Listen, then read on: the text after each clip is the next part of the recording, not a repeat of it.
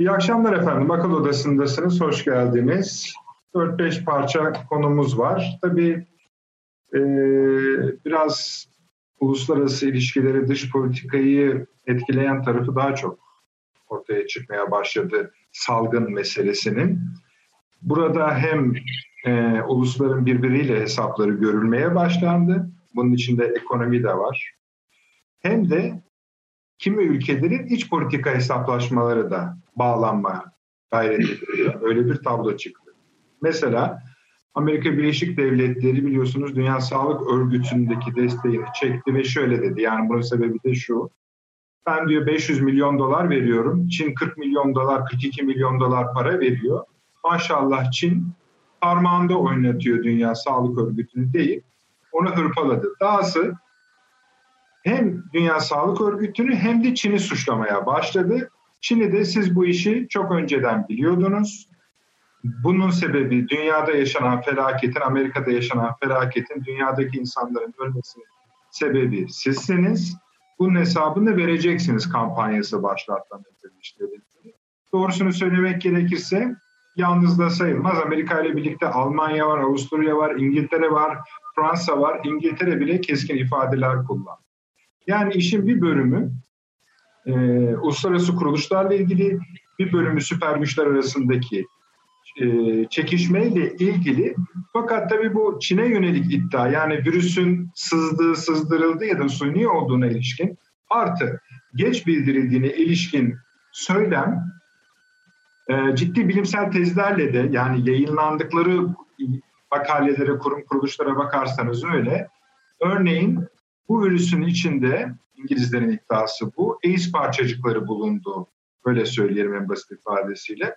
Doğal olarak bunun doğal olmayabileceği iddiaları var.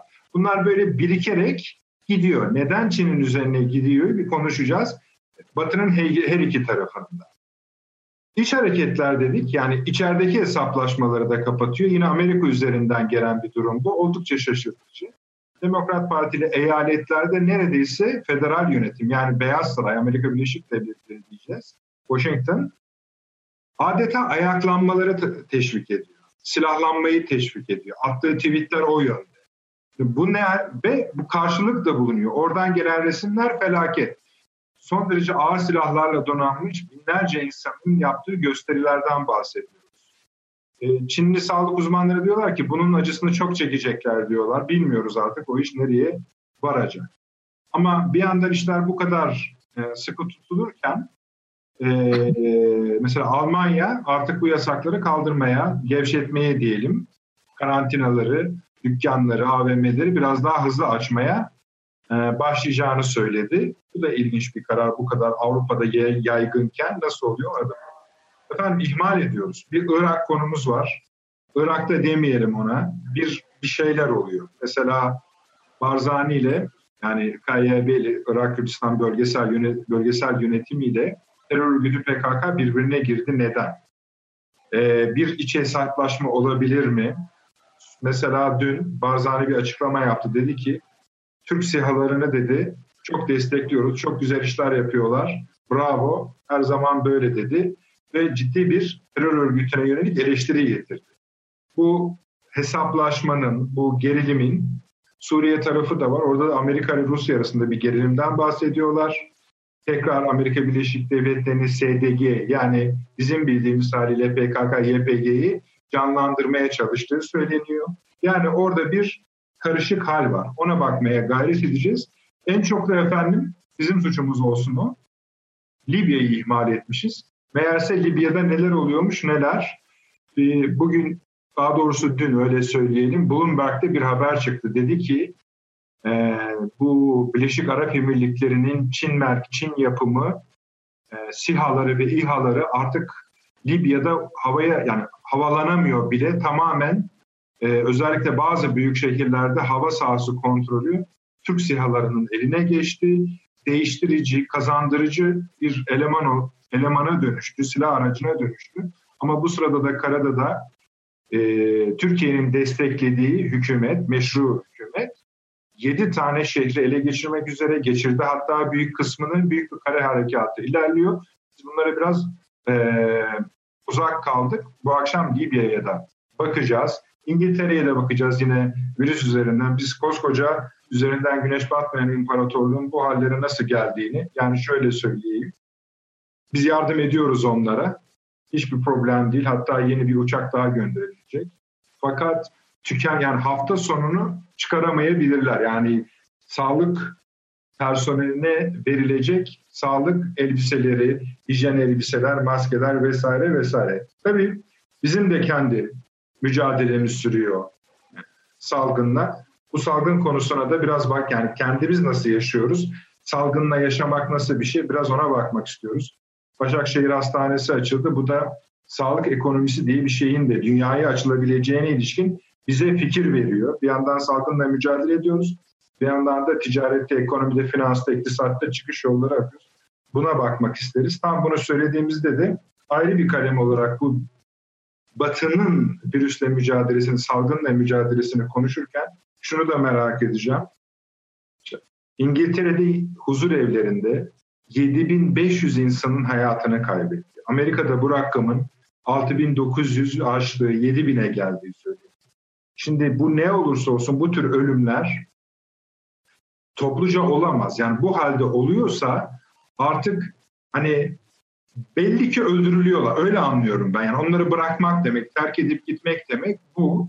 Yani bu daha da büyük bir salgına dönüşürse yani baş edemez hale gelirse bunlar söyleyeyim hani engellileri de, zihinsel özürlüleri de vesaire de e, bunlar size farklı şeyler çağrıştırabilir. Onları soracağız hocalarımıza, konuklarımıza. E, böyle bir tabloyu ben hiç hatırlamıyorum Batı'da. Demek ki oluyormuş. Bunu da biraz konuşmamız gerekiyor. Şükür bizde ne olabilir, olmaz diyebilirim gönül ferahlığıyla. Allah da saklasın öyle bir şeyden. Profesör Doktor Süleyman Seyfi Ün Hocam. Hocam hoş geldiniz, iyi akşamlar. İyi akşamlar. Profesör Doktor Taşansı Türker, hoş geldiniz Ankara'dan. Hoş bulduk efendim, sağ olun. Teşekkür ederim. Avni abi sen de hoş geldin. Ee, şimdi yasaklar var, dört gün daha. Önümüzde 23'ünde başlayacak sanırım. Ee, ama senin için fark eden bir durum yok. Ah, sen zaten çıkamıyorsun. Ee, nasıl evet, İstersen oradan başla, kendi özelinden başla. Yani nasıl sıkılıyor musun? Ben senin yani çok hareketli birisin, ben biliyorum. Biraz bunu almış olabilirsin. Ondan sonra da Türkiye'de nasıl gidiyor salgınla yaşam evet. gözlemliyorsun? Valla e, esasında tek e, ne kadar e, bahçenin kıymetini biliyordum eski öncesinde. Ondan onu söyleyemem. Yani çok farkında değilim ama şimdi ya bu ne böyle bir bahçe ne, nasıl bir nimetmiş o muazzam bir şey yani. Bunu teslim etmem lazım. E, o bir soluk alma şeyi, penceresi. E, yani hayata açılan bir pencere gibi. Ama tabii ne gazeteye gidebiliyorum, ne misafir kabul edebiliyorum. E, filan. Yani bütün bunların hepsi e, diyeceksiniz ki yani e, canım işte çık bahçede dolaş ev zaten müsait yani ona göre gel, gir işte kütüphanede çalış et ne yaparsan filan. Zaten normal zamanda ne yapıyordun ki filan da diyebilirsin. Doğru, bayağı ki aslında ama, çıkıyorsun. Evet. E, ama insanda psikolojik olarak bir e, kısıtlanmışlık duygusu. O son derece önemli. Ben hani sokağa çıkıp öyle yürüyen, yürüyüş yapan filan bir insan değilim. Ama bir şekilde bir hareketliyim. Yani eşime, dostuma gidebiliyorum. Bir, otururuz, bir çay içerim bilmem ne falan. Ama şimdi... E, gazeteye e, gitmek bile bütün günü değiştiren bir şey. E, tabii yani gidiyorsun, konuşuyorsun. İşte gelenler oraya geliyorlar. Orada bir sohbet ediyorsun falan. Yani bütün bunların hepsi. E, bunların tamamı Ha şimdi e, belki gazeteciyim dersen gidebilirsin ama yani yani o hiç imkanımız var. Yani basın mensuplarından e, dışarıya çıkışında bir kısıtlama yok. Ama e, öyle olsa bile yani işte dol, e, yolda çevirecekler, duracaksın. İşte yaşım şu diyeceksin veya basın kartını gösteriyorsun. Şu bu neyse yani bir yeni şey yani bir şeyleri izah etmek zorunda kalmak. O çok şirin bir şey değil yani durum değil. O bakımdan e, bir kere e, şu bakımdan faydalı oldu. Uzun zamandır okumak için ayırdığım, eskiden okuduğum ama tekrar okumam gerektiğini düşündüğüm kitaplar vardı. Onları çıkardım. Onları elden geçiriyorum, okuyorum. E, hiç el uzatamadığım e, çalışmalar vardı. Onları okuyorum. E, yazmam gereken şeyler ve, ihmal ettiklerim var idi. Onları yazmaya başladım ve devam ediyorum. Güzel yani o bakımdan hoşuma giden bir yani ben bana göre aslında üretici ürettiğim bir şey e, üretme vesilesi oldu bu. Aslında. Ama çıkamamay çıkamayacağını bilmek yine de huzursuz ediyor değil mi?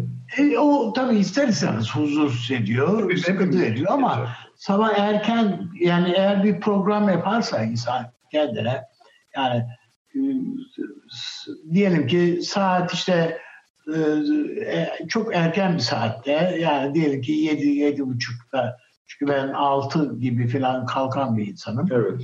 E, işte 7 yedi buçuk gibi başlarsanız saat 11 11 buçuk gibi şey yapıp öğleden sonrayı da işte belgesel seyretmek filan gibi daha böyle e, şey e, hoş e, zihin boşaltacak veyahut da dolduracak farklı şeylerle e, meşgul edecek e, konulara ayırırsanız o zaman daha e, verimli olabiliyor. Şey oluyor, yerinde oluyor. Ve o bakımdan da yani sabah 8'den itibaren 8'den 12'ye kadar 4 saat yazmak e, filan o zaten yeter yeterli yani benim için diye düşünüyorum. Yani gazeteleri okumak işte, zaten hepsini okuduğumuz için uzun yani, süre. Türkiye'nin evet. salgınla mücadelesini nasıl yani yaşamını diyeyim artık mücadeleyi götürüyoruz tabii de onu nasıl iz, izliyorsunuz? Yani ben e, insanımızın bu sokağa çıkma yasağına ve o işte maske, şu bu disiplinle e, ve sosyal mesafe diye isimlendirilen e, şeylere, kurallara e, olabildiği kadar uyduğu kanaatindeyim. Yani yurt dışında daha bu konuda işte Amerika'da görüyoruz değil mi protestoları falan.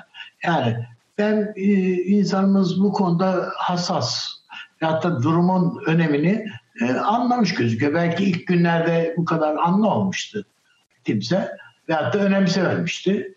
E, ama e, şimdi öyle değil. Yani basbaya e, sıkı bir şey var e, uy, uya, uymak var. Açma yasağına da İstanbul'un gayet iyi uyduğu gözüküyor. Ama şöyle bir biraz sonra belki konuşuruz. Hocamlar daha iyi değerlendirebilirler. Şimdi bu alışveriş merkezleri ne olacak yarın bir gün? Bu işler ortadan kalktığı vakit. Ya bunlar bu, bu devasa binalar ve kütleler halinde duracak mı yani? Bunlar bir işe yarayacak mı? Ne demek istiyorsun? Yoksa yani? başka bir şeye mi dönüşecek? Yok, insanlar çünkü artık herhalde tık, o alışveriş merkezlerini ne akıl etmeyecekler eskisi gibi. Bilemiyoruz ki abi. Yani so, ama yok öyle değil. Yani insanlar uçağa binerken bile acaba mı acaba yanıma kim oturacak ne veya otobüse de öyle filan diye baktıkları bir döneme gireceğiz biz besbelli. E, sinemalar öyle, konser salonları öyle, lokantalar herkese acaba kim pişirdi, ne pişirdi, ne oldu, yanınızdaki masada kim var? Üstelik de cep telefonunuzda zaten Sağlık Bakanlığı'nın dijital bir uyarısı var. Senin yanında bir tane korona şeyi olmuş birisi oturuyor diye falan. Böyle uyarılar. Yani, yani bunlar var.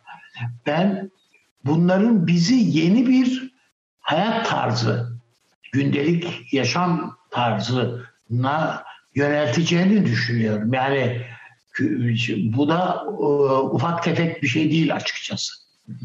E, daha dipte 30 saniye reklam arası. Birinci sınıf bir kültürün, birinci sınıf bir düşüncenin, birinci sınıf bir duyarlılığın dergisi Cins, hem edebiyat dünyamızın önde gelen isimlerini hem de yeni kalemleri ağırlıyor.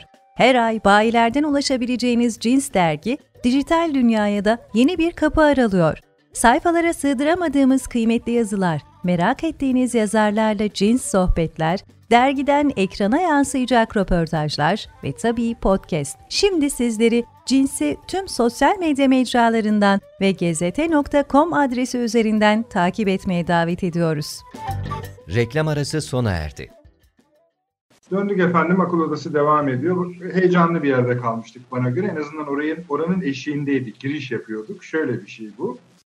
Ee, hem devletlerin hem de devletler yani dünyanın yönetiminde devletler kadar büyük isimlerin, kişilerin ve veya şirketlerin daha çok pozisyon aldığına ilişkin e, bir konuşmaya başlamak üzereydik Süleyman Hocam'la. Orada kesilmiş idi. Süleyman Hocam iki not eklemek isterim. Önünüzü biraz açmak açısından. Bunlardan birincisi şu. E, bu Cambridge Üniversitesi'nden bir hoca, genetik bilimci, profesör çıktı dedi ki bu dedi bilgilerimiz dedi, virüse ilişkin bilgilerimiz dedi neredeyse toptan yanlış dedi. Ama kastettiği şey e, bilgiler değil, yani biyolojik e, bilim, yani virüsün kendisine yönelik bilgiler değil, yayılış yöntemiyle ilgili.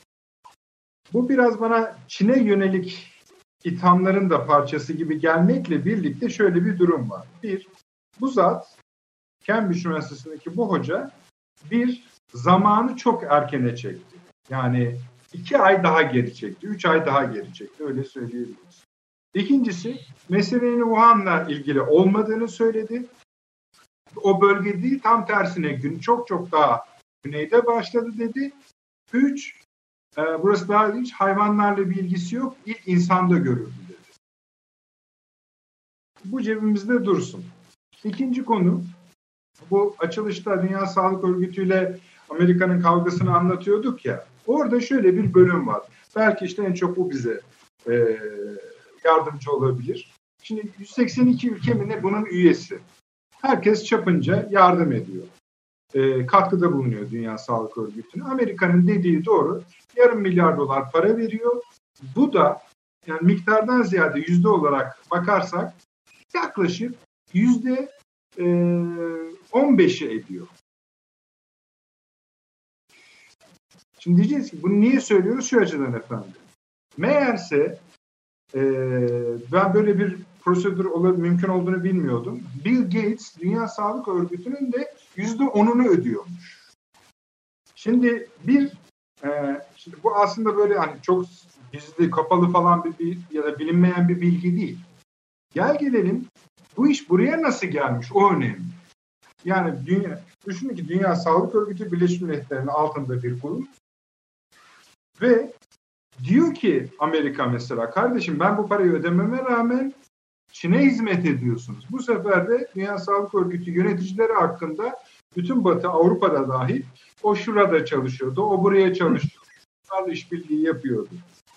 Yüzde onunu özel bir Gates falan önemli değil. Ben versem ben de karışırım. Çin'le ilişkileri de özellikle dijital firmaların, e, yüksek teknoloji firmalarının yatırımlarını düşündüğümüzde en basit örnek bu Gates örneği. Başka e, gıllı gışlı ilişkiler de var ikircik. Belki buradan yürümek istersiniz. Evet şimdi bu tartışmalar daha da bence alevlenecek. yani çok sayıda açıklama yapılacak. Tıbbi çevrelerden yapılacak, devletlerden yapılacak vesaire. Bu kavganın tozu dumanı içerisinde ayrımına varmamız gereken bazı şeyler var. Bir kere bu uluslararası varlıkların, kurumların bundan daha bundan sonra daha fazla küresel sermayenin etkisi altına gireceğini söyleyebiliriz. Yani bunlar şöyle düşünelim. Yalta sonrası kurulan dünyada uluslararası uluslararası varlıklar Birleşmiş Milletler'den başlayarak hala ulus devletlerin kontrolü altındadır. Yani bir Birleşmiş Milletler vardır ama işte biliyoruz ki beş tane üyenin veto hakkı hı hı. orada geçerlidir. Dolayısıyla onların ulusal çıkarları veya ne diyelim real politik çıkarları belirleyicidir. Ha bir genel kurul vardır ama orada söyler, söylersiniz, boşalırsınız, rahatlarsınız. Kuvveden fiile geçen bir şey olmaz.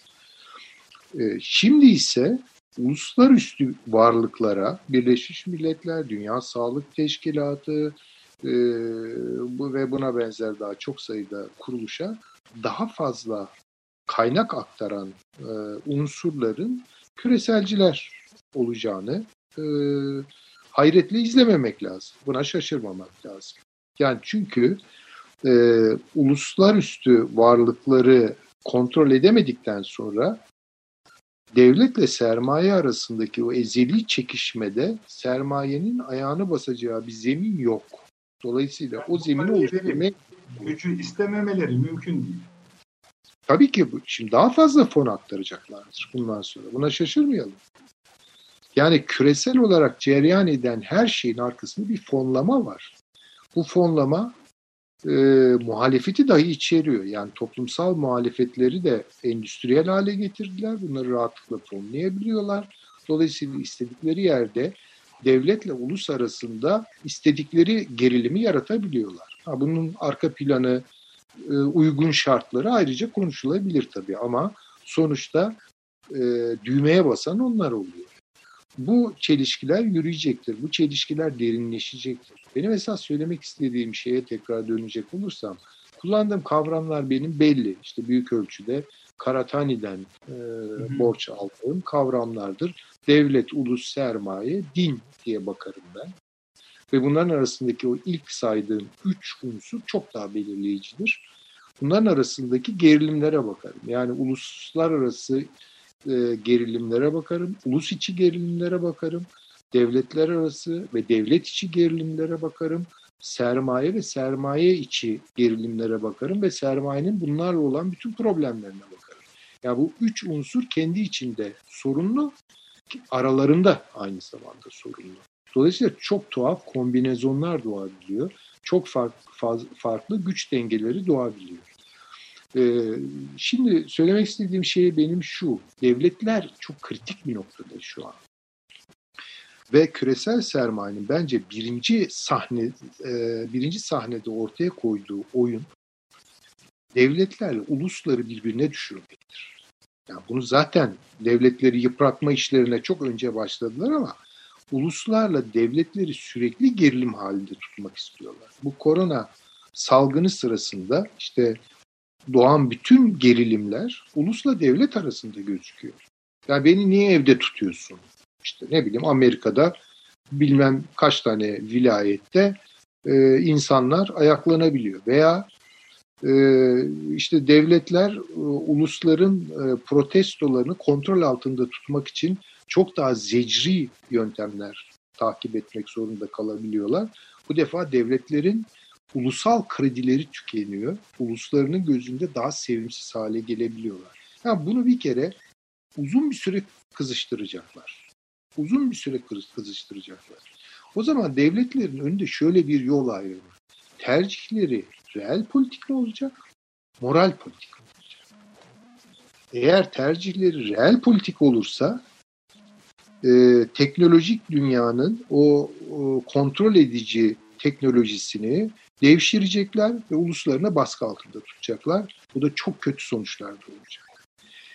Ee, ikincisi şu olabilir, moral politik tercih yapabilirler. Uluslarını hesaba katarak adım atabilirler. Bu da e, ulusal sermayeler ya da ulusal ölçekli düşünen üretken sermayelerle devlet arasındaki bir kontrata ihtiyaç gösteriyor. Bunu yaparlarsa eğer sağlam paralar üzerinden çok kutuplu, daha çoğulcu bir dünyanın içerisinde yeniden üretim hayatını canlandırabilirler. Yeniden ulusların bir refah ihtimali doğabilir. Yani değer kazanmış ekonomiyle ulusların değer kazanması arasındaki bağlar kurulmuş olabilir.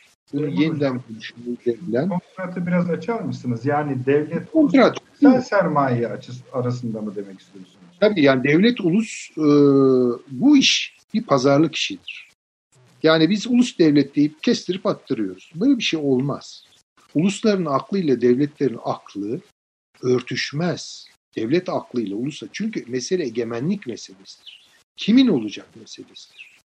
Binlerce sene sadece devletindir. Ama modern dünyada ulus buna şirk koştu. Ve egemenliği en azından kağıt üzerinde aldı. Bu davanın da takipçisi. Dolayısıyla bu bir kontrat işi. Bu kontratın içinde ekonominin de çok büyük bir payı var. Ulusun bir ekonomik güç olarak üretkenlik kazanması devlet karşısında ulusun da daha fazla kendine alan açmasıyla ilgili bir şeydir. Dolayısıyla burada bir kontrat, üretken bir ulus ile devletin arasında bir kontrat ki modern toplumlar da böyle kuruluyor. Modern ulus devletlerde böyle kuruluyor. Yani ulusuyla devleti bölünmez bir bütün olarak görüp falan böyle bir ahkam kesme üzerinden bu işler bu kadar basit değil. Bakın Fichte ile, filozof Fichte ile Hegel arasındaki problemdir bu. Hegel diyor ki eğer uluslar devletlerle taçlanmazsa eksik bir diyalektik gelişmedir ve sönümlenir. Fichte ise Alman ulusuna mektuplarda diyordu ki devleti olsun ol, olmasın uluslar vardır. Dolayısıyla ulusu önceleyen bir kafa ile devleti önceleyen bir kafa arasında devlet ulus fikriyle ulus devlet arasında bir gerilim zaten var. Şimdi demek istediğim bu konjonktürde bunlar birbirine girecek. Bu çok açık. Büyük gerilimler yaşanacak. İşte o filmlerin anlattığı bu. Ama bu nasıl çözümlenecek? Burada devlet aklı nasıl işleyecek? Reel politik bir hesap yaparsa meseleyi tamamen inzibati, asayiş, kontrol, e, hükmetme gibi geleneksel reflekslerini oturtursa çok kötü sonuçlar çıkar. Ama adalet eksenli, moral politik bir tercih yaparsa başka bir sonuç çıkar. O da bence sermaye karşısında, küresel sermaye karşısında devletlerin kazanma şansını büyük ölçüde belirleyen bir faktör. Bunu görmek gerekiyor bence. Yani moral politik mi, real politik? Süleyman Hocam, moral politik tercihleri yapanlar eğer uluslararası sermaye ile de bir kontrat imzalayacaklarsa ondan da hayır çok beklenmez gibi. Ama bunun Şimdi dışında... böyle bir kontrat bakın şöyle sağlanabilir. Çok uzatmak istemiyorum ama e, e, şöyle sağlanabilir. Eğer bir takım zokaları, hoş bir tabir değil ama kullanayım, e, affınıza mağruren, bir takım zokaları devletler yutarsa, mesela IMF meselesinde olduğu gibi, Mesela e, blockchain'i önce devletlerin kontrol edip sonra uluslarına hesap veremeyecek hale geldiklerinde o kontrol araçlarını küresel sermaye tekrar eline geçirirse ki bence oyunun ikinci ve üçüncü sahneleri budur. O takdirde e, zaten feci bir sonuç çıkar. Devlet şeyi olur, sermayenin kuklası falan olur. Onun kontrol aygıtı haline gelir. Yani Marx'ın söylediği işte bir aygıt, bir kontrol aygıtı haline gelir. O takdirde zaten o devletlerden de hayır falan gelmez. Dediğiniz çok doğru yani. Böyle bir şey doğarsa çok korkunç ve bence küreselcilerin istedikleri de kontrol edebildikleri bir devlet ve ulustur. Devlet şu an sermaye ile gerilim halinde ve uluslarını kontrol etme derdinde. Bu da tırmanacak bu süreç. Çok tırmanacak. İstihdam boşalmalarıyla üstadın bahsettiği işsizlikle Amerika'da yüzde 22-23'e çıktı. Yani yüzde, 1920... Süleyman Hocam yüzde 32-33 çökme noktası kabul ediliyor. Yani zaten bir sağlık sistemleri yok da. Evet 29 buhranda bile bu kadar olmadı yani. Bu ne kadar feci bir şey. Amerika'da ailelerin yüzde 60'ı aydan aya geçinen yani maaşını kestiğiniz an hiçbir şey yapamayacak aileler. Yüzde altmıştan bahsediyor. Amerika'da yaşayan bir Türk profesörü e, şey dedi, e, ismini de hatırlayınca paylaşırım. E, şu an Amerika'da yaşıyorum, orada çalışıyorum ve çok çok iyi. Belki de ülkenin en iyi sağlık sigortalarından birine sahibim. Ama eğer e, hastalanırsam Amerikan hastanelerine gitmem dedi. E, hiç şüphe yok. Bakın geçenlerde bir belgesel e, yani belgesel değil de haber belgesel gibi bir şey izledim. Amerika'da işsizlik e, ve yemek yardımına muhtaç insanları gösteriyor. İnanılmaz kuyruklar. Yani 50 milyon insan bugün Amerika'da e, yemek yardımı alıyor. Hiçbir sigortası falan yok bu insanların. 50 milyondan bahsediyoruz ve bunların 5 milyonu falan çocuk. Yani bunlar sağlık sorunu yaşadığı zaman gidecek hiç Şimdi böyle bir ulusu tutabilir misiniz siz? Bunlar bir şekilde isyan edecekler, e, itiraz edecekler vesaire. E şimdi bu sefer devlet ne yapacak? Mesele bu. Orada aklı başında olan devletlerin bu küresel sermayenin oyunlarına, zokalarına gelmeden kamucu bir düşünüş üzerinden moral politik öncelikleri baskın kılarak tabii real politiği gözden kaçırmadan adım atmasını bekler. Bunu hangisi yapacak, kim yapacak bilmiyorum. Çin'in yapmayacağı çok. Ama Türkiye'nin yapma ihtimali var. Türkiye'nin yapma ihtimali elbette ki var. Elbette ki var. Bu ihtimal dahi bizi gururlandırıyor. Onu söyleyelim. Yani, Peki. Devam edeceğiz Süleyman Hocam. Ha, buyurun. Sicilinde, çok özür dilerim. Sicilinde, tarihsel sicilinde adalet tonlaması olan, vurgusu olan bir devlet geleneğinin bunu yapabileceğini öngörüyorum. Ama e, tarihi reel politik üzerine, saf reel politik üzerine kurulu Machiavellian, Hobbesiyen devletlerin ise e, böyle bir e, tecrübesi zaten yok. Onlardan çok bir şey beklemiyorum. Bekliyorum. Peki. Devam edeceğiz bu, Süleyman Hocam. E, bir şey mi söyleyecektin e, abi? Hocama geçmeden tamam. bir dipnot, bir hatıramı şey yapayım. Türkiye'nin önde gelen yani sol hareketin önde gelen aydınlarından birisi bir sohbet ederken e, dediydi ki ya ne korkuyorsunuz ya Türkiye'de devrim mevrim olmaz dedi ya. Niye dedim ya bunun için uğraşmıyor musunuz ya? Dedi ki olmaz. Adam dedi fabrikada işçi. Efendim şeyden çıkıyor dedi fabrikadan çıkıyor yaz tatilinde köyüne gidiyor tarla sürüyor veya da köyden ona devamlı efendim tarhana geliyor, bulgur geliyor, bilmem ne geliyor. Bu adamdan devri, bu konserve olur mu dedi ya. Biz bu, bunun onun için kafaya takmamak lazım bunları falan diyorduk. Evet. Yani Türkiye'nin belki de sigortasından, sigortalarından söz ediyoruz esasında. Evet. Peki. Peki sağ olun.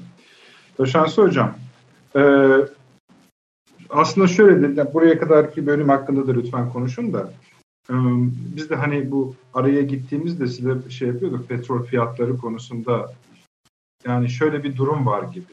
Yani petrol üreticisi ülkeler petrol fiyatını ayarlayamıyorlar. Ayarlayamamak bir tarafa kontrol edemiyorlar. Sebep işte salgın var. Salgın olunca şöyle oluyor. Talep düşüyor vesaire vesaire. Şimdi bu bile bize şey geliyor esasında. Ya burada bir şey mi dönüyor falan filan. Ama şunu görebiliyoruz. Ee, bir, bu salgın meselesi, iki ABD başkanlık seçimleri meselesinin bunlarla birlikte giden bir hesaplaşma. Yani illa bu kötü olması gerekmiyor. Meseleyi bir bağlama çekilmesi öyle söyleyelim abi yani tabirle. Şimdi bu Eylül'de de bir BMGK toplantısı olacakmış. Öyle deniyor. Bunu e, Putin ilk önce Çin'e sormuş. Ben Amerika'ya böyle bir teklifte bulunacağım bir toplanalım mı BMGK olarak, Birleşmiş Milletler Güvenlik Konseyi olarak? Çin olur demiş. Çin olur deyince Trump'a sormuş. Trump memnuniyetle, coşkuyla karşılamış. Şimdi e, ve tabii buna göre de Fransa, İngiltere vesaire onlar da pozisyon alıyorlar. Nerede duracaklarına ilişkin. Bir yandan da bu kadar üst bir oyun hala devam ediyor. Petrolü burada, siyaseti burada vesaire vesaire. Ama bir yandan da işte bu nasıl tam da isimlendiremediğimiz oyuncular da dünya üzerinde daha çok gayret gösteriyorlar ele geçirmek. Buyurunuz. Ee, efendim bu petrol mevzu tabii ki yani çok genel bir çerçeve içerisinde değerlendirildiği zaman daha manidar, daha anlaşılır olacaktır aslında. Ben e, kesinlikle katılıyorum. Yani soru, cevap aslında sizin sorunuzun içindeydi. E, ama e, eğer müsaadeniz olursa biraz önce çok e, zihin açıcı e, şeyler duydum ben de. E, onlara dair de şöyle sondan başlayarak e, değerlendirmekte fayda var diye düşünürüm müsaadeniz olduğu kadarıyla. Tamam, buyurun, buyurun. E, mesela Avni Bey Üstad'ın söylediği husus çok çok önemli. Yani Türk toplumunun geleneksel yapısı, kentli işçi sınıfının ya da bizim modern kentli olarak tanımladığımız kitlelerin çok geniş olmadığı bir dönem 1970'ler mesela. Ancak Özal'ın büyük başarısıdır. Bir orta sınıf yaratabildi Türkiye'de. Ama aynı şekilde bu zannediyorum geçtiğimiz son 20 yıl içerisinde bu orta sınıf büyüdü. Artı e, taşrayla, kökleriyle bağlantıları da koptu. Ben hep dikkat ederim mesela bu otobüs firmalarının e, şeyleri, markaları böyle özlemdir, sıladır, gurbettir. Yani çünkü bizim insanımız hareket halindedir ülke içinde devamlı ama e, bu bağların ziyadesiyle zayıfladığını düşünüyorum ben son dönemde. Dolayısıyla hani daha kentli, daha yalnız bu Dostoyevski'nin romanlarında anlattığı o e, küçük burjuva karakteri vardır ya Petersburg'da e, yalnız kalmış, ailesiz kalmış vesaire. Artık o karakterlerin görülmeye başlandığını izliyorum ben Türk toplumunda da. E, dolayısıyla hani e, Avni Bey'in söylediği e, esasa temelde katılmakla beraber istisnanın yükselişte olduğunu, e, tersi yönde bir trendin olduğunu da... Hocam, aynı cep telefonu numarasını iki sene muhafaza eden yok neredeyse. öyle öyle ama bu da bir yandan üstadım bir yandan... Biraz göçebelikten kaynaklanıyor. Herhalde öyle bir şey var. Adressiz değişiyor sürekli bilmem ne yani baktığınız vakit insanlara ya sen nerede çalışıyorsun desen herkes değişmiş vaziyette. Herkes başka yer. Yani, yani siz akademisyensiniz biliyorsunuz. Üniversiteler ben hangi hocanın hangi üniversitede olduğunu son bir senedir ta- takip etmekle geçti. Doğru, doğru çok haklısınız. Orada şu var üstadım yani ben şeye e, bakıyorum mesela hani ilk başta da açılışta konuşuluyor mesela meslekler meselesi. E, meslek de kalmadı çok memlekette. Hani iş ve meslek çok başka şeylerdir. Şimdi ben bakıyorum, çocuğa soruyorsun ne olacaksın diye YouTuber olacağım diyor ya. İşte yani bu böyle, ben itfaiyeci olacağım derdi. Böyle bir meslek yok çünkü hani mesleğin olması için bir... Yani onu bir şey zannediyor çocuk. O bir meslek zannediyor. Çünkü çok kazanan filan filan insanlar filan diye görülüyor. Yani bizde şöyle bir kavram kargaşası oluşuyor. Bu e, ekmek kapısı, e, kazanç kaynağı ve meslek başka şeyler. Hani meslek dediğinizin kendi içinde bir etiği vardır, bir iç denetimi vardır, bir dayanışması vardır. Şimdi ben mesela adama soruyorum, hayırlı uğurlu olsun dedim geçen. E, şey açmış, bir toptan deterjan mağazası. Ama yani çok da satış yapabilecek bir yer değil. E, dedim bayağı iyi anlıyorsunuz herhalde. Yok dedi ben çiçekçiyim aslında. Şimdi bu mesela bu çok zordur. Yani Türkiye gerçekten bu anlamda girişimcilik anlamında çok olumlu ama meslek anlamında zor bir ülke. Denetlenmesi de zor bir ülke. Yani bunların avantajı ya, Ama sanatçılarına bakın. Hepsi ya kebapçı dükkanı açıyorlar ya kasap ya bilmem ne. Ya sen bu muydun yani geçmişte annem baban mı bu işleri yapar? Yok hayır çok iyi falan diye işte yapıyorlar. Ya anladığım kadarıyla hani burada bir e, girişimci cesareti anlamında biz takdir etmeliyiz ama denetleme anlamından, toplumun yönetilebilirliği anlamında bunlar ciddi riskler. Bir de e, gerçekten hani e, ben şeye çok inanırım. Bir, şu an hatırlayamadığım bir romanda geçerdi. Neden hukuk eğitimi aldın diye soruyor avukata. O da şey şöyle cevap veriyor. Kendimi kendimden korumak için. Yani devletlerin de bir şekilde ahaliyi kendilerinden korumak için hukuka ihtiyaçları vardır. O hukuk da sadece işte e, mahkeme değildir yani o bir şekilde odadır, borsadır, mesleki denetimdir vesaire. E, onun zayıf olduğu kanaatindeyim yani e, o anlamda bir risk görüyorum ben. E, oradan geriye gidecek olursak şimdi bu e, hani e, Süleyman Seyfi Hoca'nın bahsettiği kategori bence çok zihin açıcı bir kategori. Yani devlet, ulus, sınıf üçgeninde bir güç mücadelesi dünyada ve özel sektörün işte sermayenin aslında bir şekilde gelişmeye başlaması ve bazı şeyleri ele alması.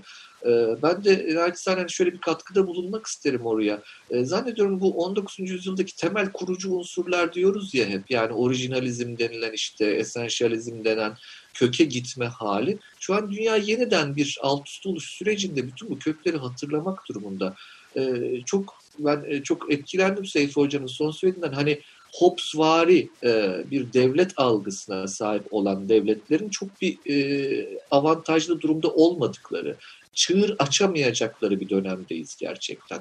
Ve bunun yanına adalet kavramını koydu mesela Seyfi Hoca. Hani daha önceki programlarda da bahsetmiştik. E, şark ad, e, siyaset geleneği daire adalet üzerinden tas, e, tanımlanır. Yani bir adalet arayışıdır aslında. Ve buna baktığımızda e, premodern toplumlarda mesela işte bunu şeyde de görürüz. E, değil mi? Roma'da da görürüz Latince söylenen haliyle adalet mülkün temelidir. İşte Habsburg Sarayı'nın duvarında yazar bu. Justitia fundamentum regnorum est. E, böyle bir şey. Adalet her yerde mülkün temeli. Ama bunun yerine bir üçleme gelmişti. Fransız devrimiyle beraber. Adaleti ortadan kaldırıp adaletin üzerinde bir üçleme olarak özgürlük, e, eşitlik, kardeşlik. Ve bunlar hani Fransız bayrağını düşünün. Mavi, beyaz, kırmızı. Mavi özgürlük isteyenlerdi.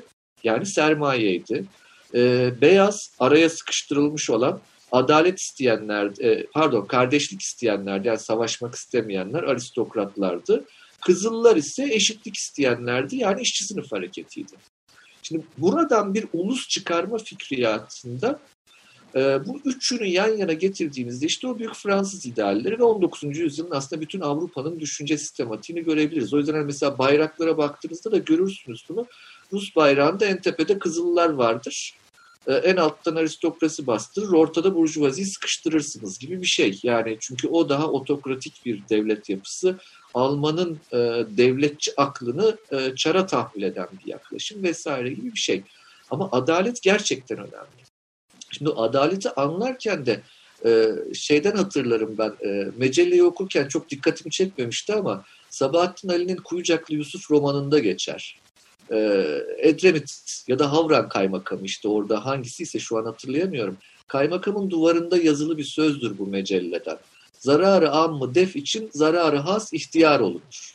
Yani kamunun zararından kurtulmak için bireysel zarar tercih edilir e, gibi bir kavram. Şimdi orada bakın bir kamu kavramı var. Kamu dediğiniz millet.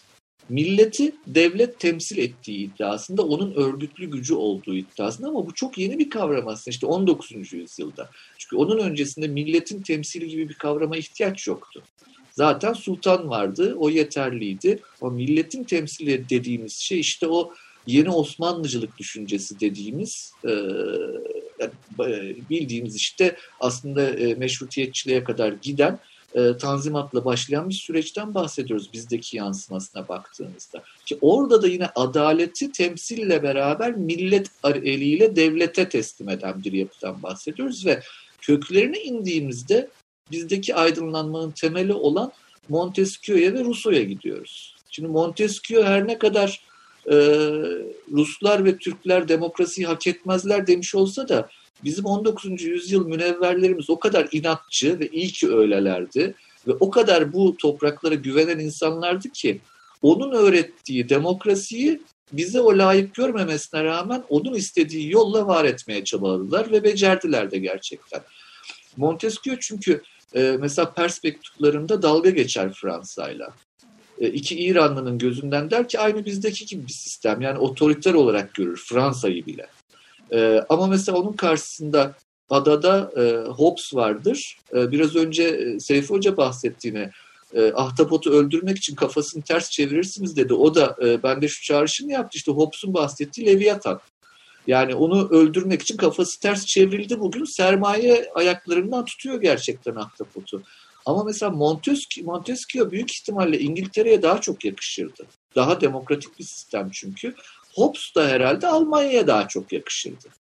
Ki e, aslında gizli monarşisttir, Cromwell'den kaçar vesaire. İşte ama Hobbes'un devamlı bir şekilde Hegel de görebiliyorsunuz. Devlet fikriyatı, devleti milletin üstüne koyan. Ama Fichte mesela e, millet düşüncesini bir popülizm olarak ortaya koymuştur ama gerçekten formüle edememiştir. O formülasyonu biz Rousseau'da görüyoruz. İşte kontrat sosyalde, toplumsal sözleşmede ve bizdeki aydınlanma sürecine baktığınızda tanzimattan itibaren milleti öne koyan, temsili öne çıkaran yapılardan bahsederiz. Yani ne bileyim işte birinci meşrutiyet ilan edildiğinde mecliste kimse ne yapacağını bilmiyor değildi. Çünkü bu millet nereden baksanız bir 50-60 yıldan beri zaten yerel meclislerde bir şekilde kendisini ifade eden bir milletti. Dolayısıyla burada e, hangi ülkelerin hangi patikalardan geçtiği ve bu patikaların e, nasıl açılımlar yaratacağını da iyi hesaplamak gerek diye düşünüyorum ben. O yüzden mesela Almanya baktığımızda Alman devlet ve sermaye ilişkisi ve millet ilişkisi başka bir hikaye. Fransa başka, e, Amerika başka. Şimdi burada bence buyurun. Ee, küresel sermayenin tarihte en çok e, devleti ve ulusu etkileyen modü, modunda olduğumuzu söyleyebilir miyiz? Kesinlikle, kesinlikle. Tamam. Bugün çok başka o anlamda. Ama bugünü anlamak için işte o daha önceki Ama ben, süreç... Yani daha öncesinde bunun bir örneği var mı? Ben yani siz daha iyi bilirsiniz. E, estağfurullah ama daha önce de tartışıldı. Şöyle Polantzas'tan bahsediyoruz devamlı. Devletin göreli özelliği kavramı çerçevesinde sermaye devlet ilişkilerinde devletin orta ve uzun vadeli çıkarları hesaplayabilen bir kamusal akıl olduğunu tespit etmişti mesela Polantzas. 1940'lı yıllardan bahsediyoruz. E, dolayısıyla bunlar aslında yapılan tartışmalar. Bunlar aslında 150 yıl önce de yapılan tartışmalar. Ve çok besleyici tartışmalar olduğunu düşünüyorum ben bunların. Burada istisnai bir örnek Amerikan modeliydi aslında. Yani Amerika'da bir şekilde o e, aradaki mesafe yani sermaye ve devlet arasındaki mesafe en dar yapıydı. Mesela ne bileyim işte Rusya'ya baktığınızda hani Çarlık döneminde de öyle zaten e, Sovyet sonrası dönemde de öyle. Devlet önde gelir hatta devleti tek kişiye tahvil ederler. Almanya'da bürokratik bir devlet. Fransa'da gücünü milletten alan, milletle e, bütünleşik bir şekilde yürüme çabasında olan bir devlet. İşte cumhuriyetçilik dediğimiz şey. İngiltere'de daha fazla belki millete ağırlık veren ama sermaye ve milleti daha iyi bir dengede oturtturmuş bir yapıyı görüyoruz yüzyıl öncesinde. Ama bugüne baktığımızda, şimdi tam sizin sorduğunuz noktaya gelmek istiyorum. Çok e, yeni bir durumla karşı karşıyayız. Çünkü e, sosyalizmin ortadan kalkması, yani Sovyetler Birliği'nin ortadan kalkmasıyla ortadan kalkan şey devlet olmadı aslında. Birinci elde ortadan kalkan şey örgütlü işçi sınıf hareketleri oldu tüm Avrupa'da. Ve bunun olmaması demek, yani bir güç dengesinin ortadan kalkması, yani güç dengesinde bir tarafın ortadan kalkması demek, sermaye lehine e, inanılmaz bir avantaj sağladı. Normalde millet ve sınıf da birbirleriyle çelişen kategorilerdir. Ama sınıf kategorisi, millet kategorisini desteklerdi Soğuk Savaş döneminde. Dolayısıyla sınıfın ortadan kalkması milleti de zayıflattı. Daha önce birbirle rakip olan bu iki kategorinin arasındaki bu fark sermayenin önünü çok fazla açtı. E, Amerika'da da zaten bu stratejik dengeden mütevellit iç siyasette bu sermayenin artık dünyada küresel anlamda etkin olma çabasını görüyoruz. Ama orada şunu mutlaka tespit etmemiz gerekir. Ee, bizim yeni mezun bir talebemizi söyleyeyim mesela işte hariciyeye girdi, iki sene çalıştı, aday meslek memurluğundan e, üçüncü katipliğe geldi. E, üçüncü katip olabilir bir kedi görüyoruz bir de burada. Geldi yine. o çok tatlı abi. Hocam o kalsa olmuyor mu peki program süresince? Vallahi geliyor gidiyor. e, o onun hakkı tabii ki. Evet. Biz, ona, biz ona rahatsızlık veriyoruz şu an bence. Kedi haklıyla öyledir malum. Ee, şöyle söyleyeyim, e, üçüncü katiplikte bir yıl çalışan bir e, memur herhangi bir özel şirkette Türkiye'de çok yukarılarda bir mertebeden göreve başlar. Çünkü o devlet terbiyesi başka bir şeydir. Hani e, özel sektörün gerçekten zor olarak öğrendiği. Çünkü o başka bir mekanizmadır, başka bir akıl yapısıdır. Yani sırf hani e, bir e, personel rejimi anlamında bile bakacak olursak böyle. Şimdi dolayısıyla e, sermayenin bu hangi büyük grup olursa olsun kendi eliyle yetiştirdiği elemanlardan ziyade bizzat devletin içerisinde gruplarla çalıştığını gördük biz bugüne kadar. Şimdi Seyfi Hoca'nın biraz önce bahsettiği uluslararası örgütlerde artık sermaye kendisi olacak iddiasını ben çok önemsiyorum. Çünkü bu çok yeni bir kavram artık dünyada. Daha önce böyle bir şey yoktu.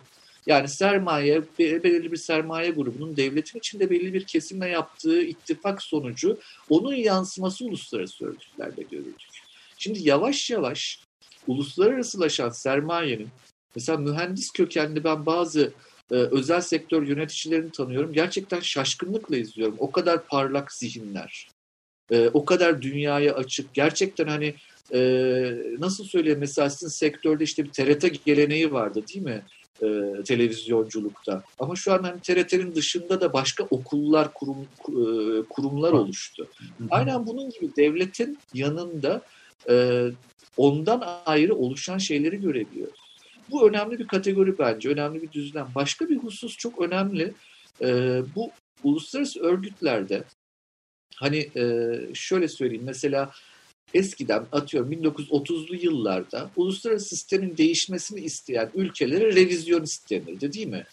Ee, geri kalanlar işte statikoyu savunanlar, revizyonistler işte e, bir, bir şekilde savaşa sebep olurlardı.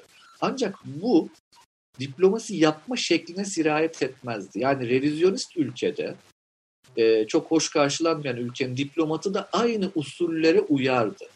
Şimdi çok yeni bir kavram çıktı ortaya. Bu nasıl adlandırılır bilmiyorum. Ben de çabalayayım şimdi. Hani mesela Çin'in, Rusya'nın, bu uluslararası örgütlerdeki diplomatlarının çok farklı bir diplomatik usul izlediğini görüyoruz. Yani bir nevi predator diplomat mı diyelim buna, bir yırtıcı diplomat. Ama bilindik usullerin dışında hareket eden ve bilindik usullerle hareket eden diğer ülkelerin diplomatlarının bunlara karşı gerçekten mücadele etme şansı çok zor. Bu yeni bir diplomasi yapma usulü e, çok fazla istihbaratla iç içe geçmiş. E, kurulu e, düzeni çok umursamayan, ritüellere çok önem vermeyen, teamüle çok önem vermeyen bir yeni yapıdan bahsediyoruz. Şimdi Mesela e, Dünya Sağlık Örgütü'nün büyük oranda geliri evet Amerika Birleşik Devletleri tarafından sağlanıyordu ama Amerikalı diplomatlar belli ki e, Çinli meslektaşlarından epeyce ciddi kazık yemişler orada. Yani bir yönetememe hali söz konusu. Çünkü yeni gelen bu nesil... Beceriksizliğe de bağlıyorsunuz biraz. Nasıl? Biraz beceriksizliklerine de bağlıyorsunuz. E, işte beceriksizliğin sebebi ama şöyle diplomasi gibi kurumlar gelenekselcidir. Yani e, bu tarz kurumlarda yenilik çok zordur. E, çünkü gerçekten hani mesela kelime değiştirmek bile ciddi sıkıntı yaratır bir diplomatın zihninde. Efendim o yazının sonuna şüpheden baittir yazmazsa, işte müsterhamdır yazmazsa olmuyor mu denir? Hayır olmaz efendim çünkü o kelimelerle ancak diplomasi yapılabilir. O kelimelerin oluşturduğu dildir diplomasi zaten. Ee, ancak şimdi karşıda bu sefer e, revizyonist ülke demeyeceğim ama yenilik arayan ülkelerin farklı bir diplomasi yapma şekli var ve bununla mücadele edilemediğinde izliyoruz zannediyorum. Hani bütün bu katmanlarda baktığımızda e, bir dögolizm arayışına mı giriyor dünya acaba diye sormak gerekir diye düşünüyorum ben. E, orada hani Süleyman Seyfi Hoca'nın kategorisinden hareketle gidiyorum yine. Hani devletle ulusu bir şekilde buluşturabilecek, sermayeyle bir kontrat yapabilecek ve uluslararası anlamda da e, yani o düzlemde de egemenlik kavramını öne çıkarabilecek bir dögolizm arayışında mı tüm dünya diye baktığımızda ben Orban'da, Salvini'de, Putin'de, Modi'de bunu görüyorum aslında. Ya bu bir dögolizm arayışı evet ama şimdi bu bir ülkesel kapasiteyle alakalı. Sonuçta De Gaulle Fransa'nın devlet başkanıydı. İkincisi kişisel kapasiteyle alakalı. Yani De Gaulle, De Gaulle'dür yani o öyle ya da böyle e, dünya tarihinin önemli siyasetçilerindendir.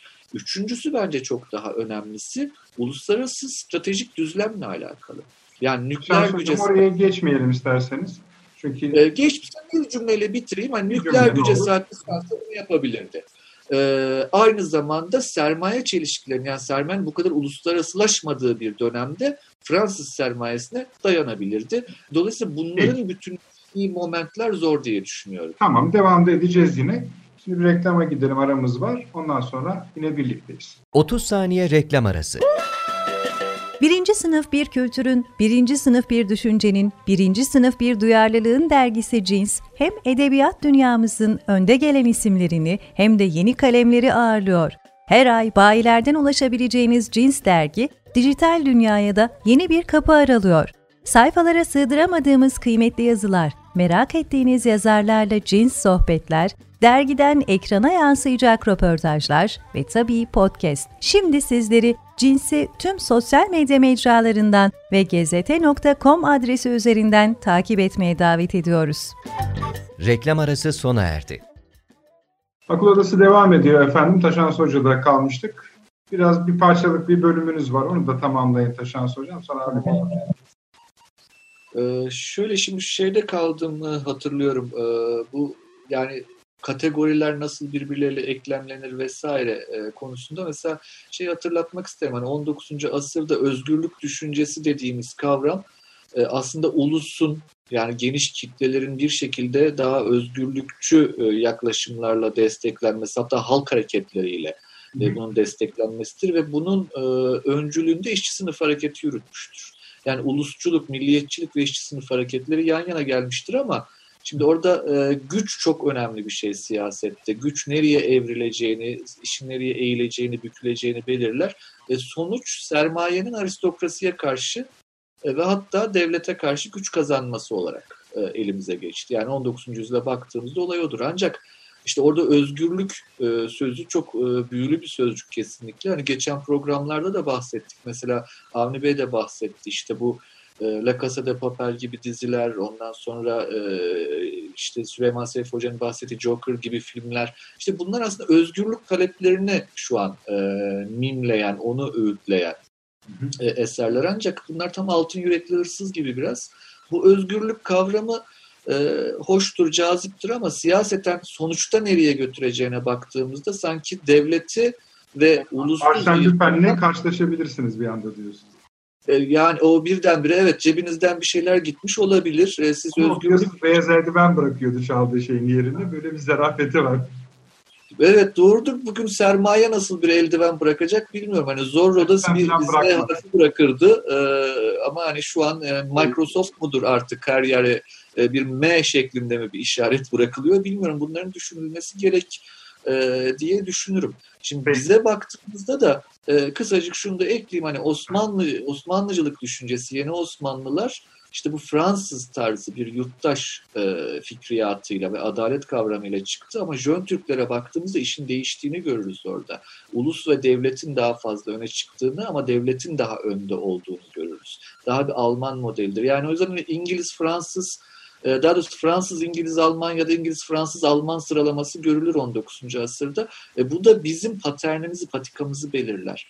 Burada önemli olan husus e, yüzyıl sonundaki e, rekabetin ve farklı düşünce kalıplarının e, 100 yıl sonra da tekrarlanma ihtimalinin yüksek olduğu gerçeğiyle e, hepimizin yüz yüze olması gerekir diye düşünüyorum Türkiye için. Sorduğunuz sorunun cevabına da hemen e, kısaca bir dönecek olursam, ee, çok çok kısa hemen e, petrol çok çok önemli gerçekten hani sıfırın altına inmesi vesaire. Daha önceki programlarda bahsetmiştik. Bu e, tabii ki reel değil bunların hiçbiri. Yani çünkü alınan satılan pazarda gerçekten alım satım yapılan bir şeyden değil. İşte bu kaldıraç piyasaları denen petrol vadeli işlemleri birin altına da diyor. Eksi birin. inanılır şeyler değil bunlar. Çok netameli süreçler bunlar. Aslında e, yaşadığımız bu e, finan içinde yaşadığımız finansal sistemin ne kadar e, ciddiyetten uzak, gerçeklikten uzak olduğunu yani yüzüne vuran bir şey bu. E, ama bunun sonuçları bakın çok ağır olacaktır Amerika açısından. Yani Amerikan iç siyasetini doğrudan doğruya etkileyen sonuçları olac- e, olacağını hesaplamamız gerekir. Çünkü e, yani Amerikan petrolünden bahsediyoruz ve Trump'ın arkasındaki önemli lobilerden bir tanesinin petrol lobisi olduğunu hatırlamamız gerekir. Evet. E, o çerçevede hani e, uluslararası e, arenada ciddi bir güç mücadelesinin yürüdüğünü, bunun koronayla, petrol fiyatlarıyla birleştiğini e, ve e, bu işin ben e, mahkemeye gidip mahkemede de bitmezse karakolda biteceği kanaatine Yani kaç yakın hafta önce mükemmel fırtına demiştik. Yani fırtınanın gözünü oluşturuyor birkaç fırtına bir araya gelip. Yani insan hani ya bu bu kadar da yapay olmaz gibi geliyor bana bilmiyorum. Yani çok- çok önemli haklısın. gazetecilerin görevidir ama Çok- fazla çok da şey yapmak istemem. Çok haklısınız ama bu tazminata gitmesi koronanın, petrol fiyatlarının böyle olması yani e, bu e, yeni bir soğuk savaşın içinde olduğumuzun artık bunlar e, kesin kanıtları bunlar. Karine değil kanıttır artık. E, umuyoruz ki sıcak savaşa dönüşmesin. Onu hep beraber ummalıyız diye düşünüyorum. Sağ olun. Avni abi. Evet, e, ben gerek Süleyman Hocam'ın gerekse Taşansu Hoca'nın e, ve konuşmalarını keyifle dinledim. Bir iki şeyi e, tarihten bazı noktaları söyleyerek e, yaklaşayım isterim. Bu da şu. Yani Türkiye'de gerçi Fransız aydınlanma sürecinden söz etti Taşansu Hoca filan ama e, bizde özgürlük talebinin e, esas olarak kimden geldiğini şöyle ayrı bir bakmak lazım. Özgürlüğü talep eden ve kendisini darda gören Türkiye'de genelde e, 4. Murat'tan itibaren padişahlardır yani bizde.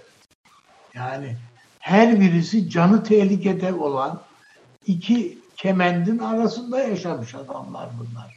Yani o üçüncü Selim'in filan hallerine bir bakın yani.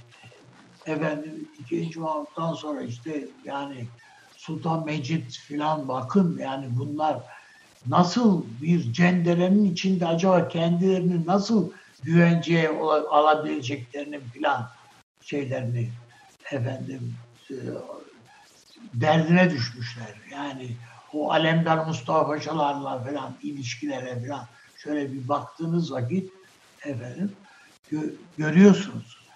Ee, onun ötesinde e, yani Sultan e, Abdülaziz'in e, çektiğini herhalde hiçbirisi çekmedi. Yani en sonunda işte evet bizde başka türlü meziyetlerle anılıyor. Evet doğru. Ahmet Cevdet Paşa bir tarafta, Mithat Paşa bir tarafta. Yani Osmanlı'nın son dönemde yetiştirdiği iki büyük bürokrat. Ama Mithat, Mithat Paşa e, yani darbe yaptı işte darbe planladı. Yani Abdülaziz'e karşı darbeyi, cinayeti hatta neredeyse organize eder adam. Şimdi baktığınız vakit canını zor kurtarmış zaten. Abdülhamit için evhamlı diyoruz. Niye evhamlı? E, bütün aile katledilmiş yani neredeyse. Her an birisi öldürecek diye bakıyor. Onun için özgürlük talebinin yani bireysel olarak can güvenliği diyelim ona bir bakıma talebi e, padişahın kendisinde var. Yani e, hiçbirisi bunların e, mutlak hükümdar falan olmamışlar. Yani kendisine karşı suikast yapan Ermenileri danış Ermenilerden bir tanesini danışman olarak istihdam ediyor Abdülhamit. Bakıldığı vakit o bakımdan bizde daima değişim şeyleri hep tepeden aşağı doğru geldi. E, esas reaksiyon aşağıdan geliyor. Yani düzeni değiştirme kardeşim nereden çıktı bu işler falan diye bu Yeniçeri isyanlarının falan hepsinin altında bu tür şeyler var. Birincisi bunu işaret etmek istiyorum. E, nitekim son düzeltmeler yani e, bu İttihat Terakki ve beceremedi o işleri. E, son Cumhuriyet'te e, otorite tekrardan tesis edildi yani işin açıkçası. Devlet yeniden e, taşları yerine otur, dizdi, oturdu ve otoriteyi tesis etti. Cumhuriyetin esas şeyi, süreci bu. Ee, uluslararası tabloya baktığımızda da e, zannedilenin aksine evet tamam Birleşmiş Milletler falan var da yani Birleşmiş Milletler'deki konuşmalar falan bizim millet meclisinde hani milletvekilleri çıkarlar konuşurlar onlar seçmene yapılmış konuşmalardır. Yani hiçbir kıymeti harbiyesi olmayan şeylerdir yani. Çünkü bir karara etkisi olmaz, şusu olmaz, busu olmaz. İşte Birleşmiş Milletler Genel Kurulu'nda da devletlerin çıkıp konuşmaları falan bu, bu seviyede. Geri kalan beş kişi işte karar veriyor. Ne olur, ne olmayacağını. Ama sadece bu mu? Hayır değil. Bizim mesela UNESCO, UNICEF, bildiğimiz Dünya Sağlık Örgütü filan bunlar tamam. Biz bunları sanki bir e, Birleşmiş Milletler e, bünyesinde ve evet öyle zaten ama e, Birleşmiş Milletler otoritesine bağlı filan diye düşünüyoruz. Hayır değil. Bunların hepsini idare edenler sivil toplum örgütleri. Hepsi. Zaten şeylerinde de sistemin esasında da bu var. Sivil toplum örgütleri bu arada. Eğer sivil toplum örgütleri etkili değil, sizin siz onlar üzerinde gerekli lobileri yapmamışsanız sizin efendim işte o dünya mirası filan saydırmanız bir eserinizi mümkün değil yani. UNESCO Milli Komitesi, komiteleri filan e, kendi aralarında bu tür kulisler yapıyorlar filan işte denk getirir, söyler filan. O ona bu buna filan. Onun ötesinde baktığınızda e, işte az önce dedi e, efendim e, dünyanın önde gelen zenginlerinden bir tanesi bu besliyor UNESCO'yu. Adam cebinden para çıkarıp vermiyor. Bir tane vakıf kurmuş. Evet. O vakıf gidiyor. O vakıf akredite. Birleşmiş Milletler'e akredite. Bizim PKK akıl etti bunu biliyor musunuz? Onlar da akredite. Birleşmiş Milletler'e. Bizimkiler, bizim diğer dernekler falan yani ya, milli derneklerimiz onlar akıl edemediler ama öbürü akıl etti yani. Söylemek istediğim bu yeni dönemin koşullarına uya, uygun bir şey zihniyet yapısı, bir düşünce yapısı, bir şey ayrı bir hız, bir tempo daha zaten temposu da değişecek önümüzdeki dönemde hayatın. bu 5G dediğimiz sadece filmi 10 dakikada yani bir saatte inen filmi 2 dakikada indirmekten ibaret değil yani. Hayatın te- ritmi de ona göre değişecek. Biz buna ayak uydurabilecek miyiz? Yani benim yaşımdaki ayak uyduramaz da hani onun ötesinde devlet buna ayak uydurabilecek mi? O hıza. O erişim e, alan genişliğine. Şimdi biz elimizdeki telefonda akıllı telefon diyoruz bunlara. Da biz bunun aklında, şunun bile aklından ne kadar faydalanıyoruz. Yani baktığımızda. Bu 5G bak bu olağanüstü bir şey yani. Bu bunun e, açtığı kapıları veya açması muhtemel kapıları, alanları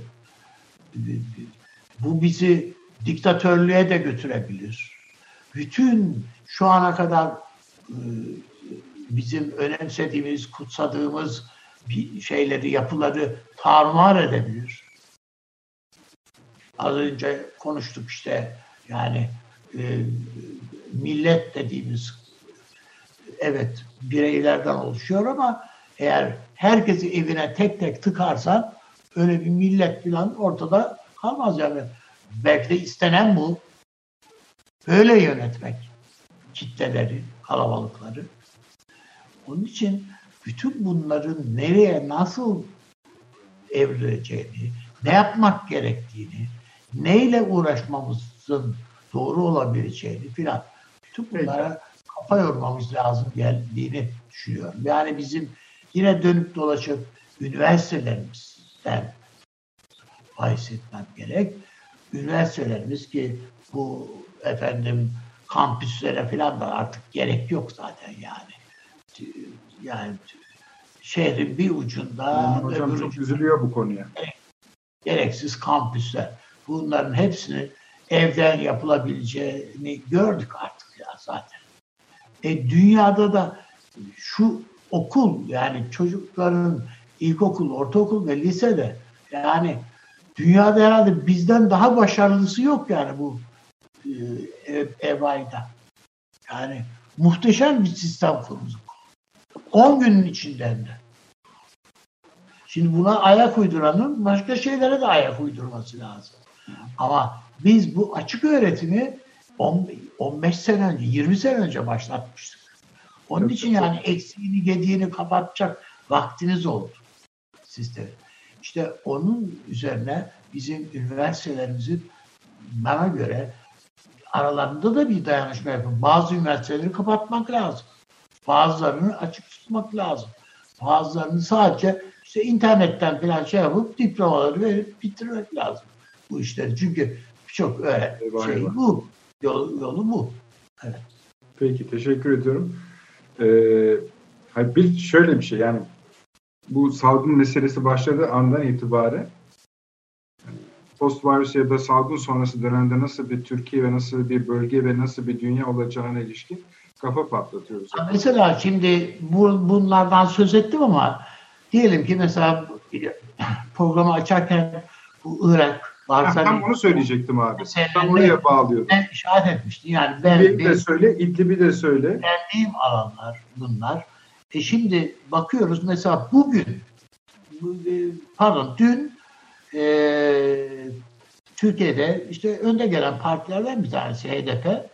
E, HDP e, Barzani'ye mektup, genel, eş genel başkanlar e, Barzani'ye mektup yazdılar. Bu Mahmut kampının üstüne gitme diye. Kuzey Kürdistan'ın ahalisidir oradakiler falan diyerek. Mektup yazıyorlar. E şimdi Barzani açıklama yapıyor. Bu başımızın belası bu PKK diye. Evet. E, bu bazen de bunları durup dururken yapıyor. Ankara ile bir istişare halinde falan da yapıyor. Ama Ankara'nın buna karşılık nasıl bir Irak siyaseti geliştirdiğini falan şu anda çok fazla kafamız bizim günde kaç test yapıldı. Efendim e, yoğun bakımda kaç kişi var, entübe hasta kaç kişi. Ben hiç bu tabiri hayatımda ilk defa duydum. Yani entübe hasta meselesi falan yani bir takım tabirleri ilk defa duyuyoruz. Biz bunlarla meşgul olduğumuz için Irak'ta ne oluyor? Bu e, efendim belli ki Ankara takip ediyormuş ama. Suriye üstümüze geliyor İdlib'de. Yani bayağı e, işte İran'la İran şeyle konuşuyor efendim. E, Şam yönetimiyle görüşüyor ve e, Türkiye'yi tekrardan masaya oturtturmanın biraz hesabını yapıyorlar. Öbür taraftan e, açılışta sen de söyledin işte Trablus'ta e, yani Libya'da önemli gelişmeler var Türkiye adına. Yani bizim e, SİHA'lar, şey, İHA'lar filan Rusça bildiriler atıyorlar havadan. Doğru, o, Arapça ve Rusça. E, Rus e, paralı askerleri. Yani karadaki harekatı da öyle tam oradaki yer, yerel komutanların yani çizeceği o, bir planmış gibi durmuyor yani. Yani tamamen evet yani bizim Milli İstihbarat Teşkilatı var orada bilmem ne yani mesela oradaki bir takım e, elemanların yani neden işte orada bilmem neyi yazdı diye bir gazeteci efendim içeri aldılar yok bilmem falan deniyor. Ya bu bu operasyonlar deşifre edilmesi istenmediği yani çok yanına yani Türkiye'nin sinir düğümleri bunlar şu anda. Yani bu sadece bir habercilik gayreti olarak görülmüyor. Öyle değil yani şu anda bakıldığında. O bakımdan ben elbette burnun dibinde bu meseleler var. Akdeniz'de bizim sondajlarımız falan devam ediyor. Ee, Irak'taki meseleden sen ne anlıyorsun? Cumhuriyeti'nin Cumhurbaşkanı'yla ile başbakanı yaptıkları ayrı havalardan çalıyorlar. Oraya da gelelim abi de şu Irak meselesinde sen tam ne anlıyorsun? Çünkü oradaki konuşma belli ki yani Barzani'nin konuşması Türkiye yanlısı bir konuşma gibi gözükmekte. Tabii. Yani ayar vermeye dönük. Şimdi Barzani ayar, yani ayarlama yap, ayar vermek durumunda. Getirdiğin başbakan yani Mesrur Barzani e, Türkiye aleyhtarı bir takım şeylere kapı açtı. PKK'ya o kapı açtı orada. Yani e, bu koronavirüs şeyleri yardımlaşmalarını falan yaptılar ya. Amerika'da gönderdi. Yani bunun önünü kesti ve Türkiye'nin ta denle giden tabii ki şeyler var, yaklaşımlar var. Onların hepsinin farkında olarak ve Ankara ile mutlaka ve mutlaka ilişkisini sağlam tutmak ihtiyacından dolayı İran daha doğrusu Kürdistan bölgesinin, Kürt, Kürt bölgesinin e, özel bölgesinin meselesi, derdi PKK'dır dedi adam. Evet. Yani e, o açıdan Türkiye, kulakları en çok çınlatılan parti olarak HDP'nin yazdığı Kandil, çok işe yarar mı bilmiyorum. Yani er, Erbil'in hemen kuzeyindedir Türkiye'nin. Yani kuzeyinde demeyeyim de biraz daha bu e, şaklavalar falan o bölgelerde e, orada yapılan operasyonların tamamen arkasındayım. Destek, destekliyorum dedi. Öyle yeni mi? yeni üsler oluşturuyorlardı. Hem de nerelerde e, Türkiye'nin en çok ve e, Türkiye'nin vuramayacağı yani havadan operasyonlarla vuramayacağı noktalarda. Nedir bunlar? Mesela e, Kürdistan Sel diye yani mesela Türksel falan diyoruz ya biz.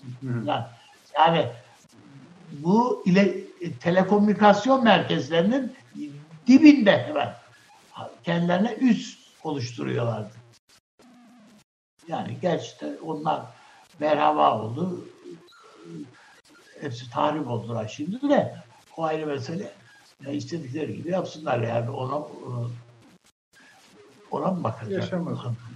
Ama yani bütün bunları tekrardan bizim e, işte tekrar Türkiye'yi masaya oturtmanın derdinde İran İran öyle yani.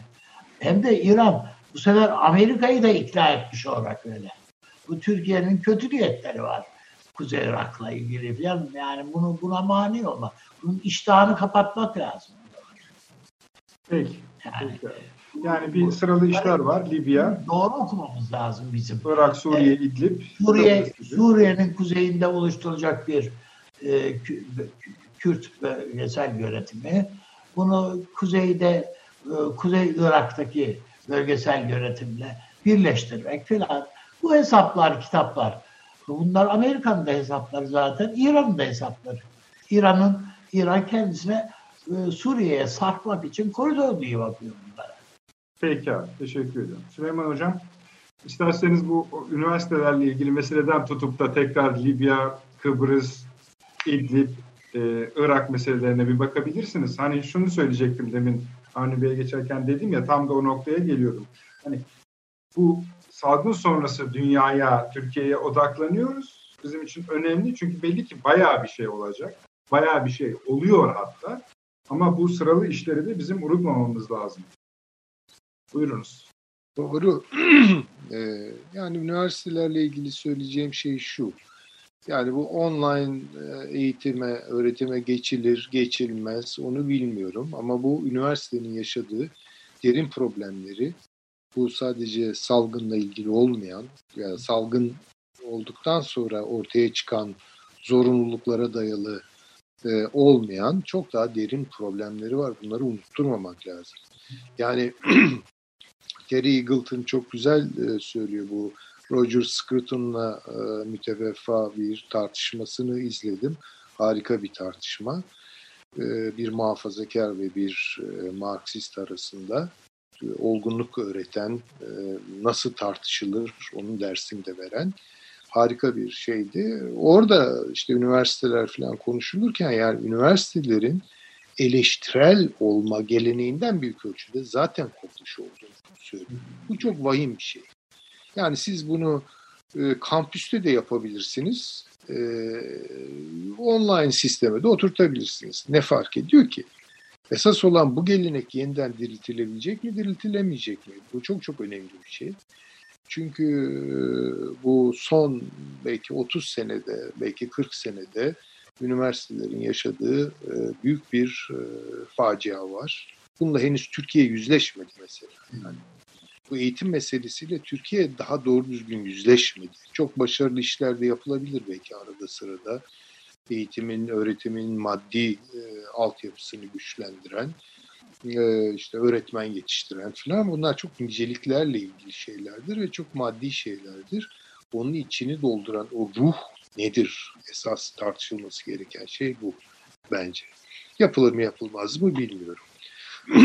E, diğer meseleye gelince Şimdi şöyle bir durumdaydık biz bu salgın öncesi falan.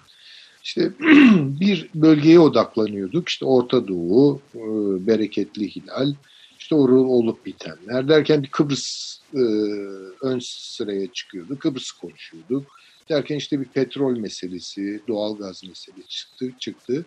Onu konuştuk. Bir ara Türkiye-İran trafiği e, elektriklendi. Onu konuştuk. Rusya-Türkiye ilişkileri falan. Tabii sizin programınızda da sizin katkılarınızla özellikle hep bir bağ kurmaya dönük e, matuf bir e, bakış üzerinden bunu yapmaya çalıştık ama çoğu yerde de bu böyle yapılmadı. Yani bir ajanda üzerinden böyle perakendecilik güderek filan yapıldı. Şimdi ben biraz daha meseleyi büyütmek taraftarıyım. Yani Amerika Birleşik Devletleri'nin sınırsız para basmaya, yani dünyayı dolarize etmeye ve altınla para ilişkisini kopardıktan sonra kurdukları altın petrol ilişkisi yani petro dolar sisteminin ayakta kalıp kalmayacağına dikkat ederek buradaki gelişmeleri ve muhtemel e, senaryoları gözden geçirmek durumundayız. Yani bakınız Amerika Birleşik Devletleri'nin şöyle bir paradoksu var. Bu şeyde çok güzel anlatılır. Paul Kennedy'nin kitabında çok güzel anlatılır. Bu aslında biraz da belki evrensel tarih tecrübesidir. Ee, devletlerin bir işte yükseliş ve çöküş yani çok Spenglerci bir bakış gibi gözükebilir yani böyle yükselişler, düşüşler vesaire. Ama neticede olan budur işte Çin yükselmiştir, düşmüştür. İngiltere yükselmiştir, düşmüştür. Yani her yükselişin bir düşme e, riski ve bunun etrafında oluşan döngüler var. Bu döngüler bugün Amerika'yı da kuşatıyor. Biz bunu görmek durumundayız. Amerika'nın çok güçlü bir ordusu olabilir, çok güçlü silahları olabilir vesaire. Bunlar tehlikeli oyuncaklardır. Yani bir gün çıkarsa ortaya çok kötü olur tabii. Bunu ayrıca çok dramatik bir boyutta konuşmamız lazım. Ama o olmazdan evvel böyle bir ihtimalin öncesindeki ihtimaller nedir diye düşündüğümüz zaman Amerika'nın dünya hakimiyeti sona eriyor. Çünkü bu hakimiyeti elde ederken e, bunun maliyetine dönük e, birikimler, tortular kabardı kabardı en son bizatihi bu hakimiyetin kendisini tehdit eder hale geldi. Bunu görmek durumundayız. Nedir bu? İşte yükselirken ne yaparsınız? Bir düzgün para rejimi kurarsınız ve bunu üretimle birlikte altın disiplinine sokarsınız. Bu neyi doğurur?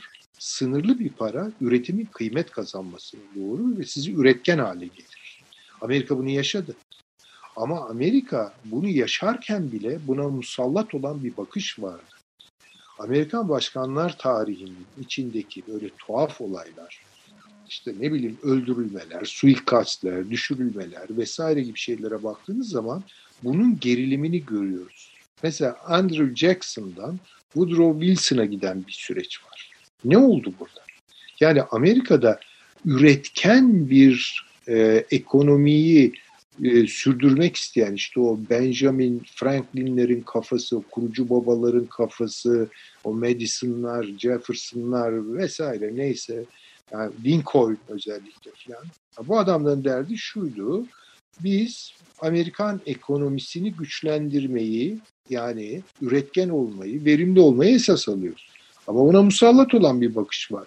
Ya bu kadarına da gerek yok. Biz bunu bir para oyununa çeviririz. Ve bu para oyun, oyunu üzerinden Amerika'yı e, ihya edecek bir e, sistem kurarız. Bir dünya sistemi kurarız. Bu hegemonik bir şey. Yani Lincoln'un kafasında dünya egemenliği diye bir şey yok. Kurucu babaların kafasında böyle bir şey. Dünyaya model olmak var. Yani Bacon üzerinden başlayan işte yeni Atlantis üzerinden bir proje var. Ama ilham vermek başka bir şeydir. Ön almak başka bir şeydir. Hakimiyet kurmak başka bir şeydir. Dolayısıyla Amerikan hakimiyeti denilen şey sonuçta bu dolar üzerine oturdu ve Bretton Woods'tan başlayarak aşama aşama 1971 Nixon şoku, dolar altın ilişkisini kestiler. Ama bu şöyle bir paradoks çıkar. Dünyaya dolar pompalarsanız doların değeri düşer. Doların değeri düşerse sizin de değeriniz düşer. Bunu nasıl ayakta tutacaksınız? Doları nasıl kıymetli hale getirebileceksiniz? Bunun da bir yolunu buldular, petrole bağladılar. İşte Orta Doğu'da Amerika'nın cirit atmasının sebebi değil mi? Yani başından sonuna. Ama şimdi bunu sürdüremiyorlar. Bunu sürdürememelerin sebeplerini ayrıca da konuşabiliriz. Ama vaka bu. Bunu sürdüremeyince ne oluyor? Sizin dünya hakimiyeti kurarken yaptığınız bütün harcamalar sizi adeta paralize edecek sonuçlar getiriyor. Amerika bu donanmayı besleyebilecek mi? Amerika bu pahalı siyasal e, şey pardon askeri yatırımları yapmaya devam edebilecek mi? Yani biz hep Rusya'yı konuştuk işte. Ya Rusya bunu efendim finanse edebilir mi? Gücü nedir falan. Amerika'nın gücü nedir? Amerika bunu nasıl finanse edecek? Bu dünya hakimiyetini. Aynı şey bakın Osmanlı'nın başına geldi.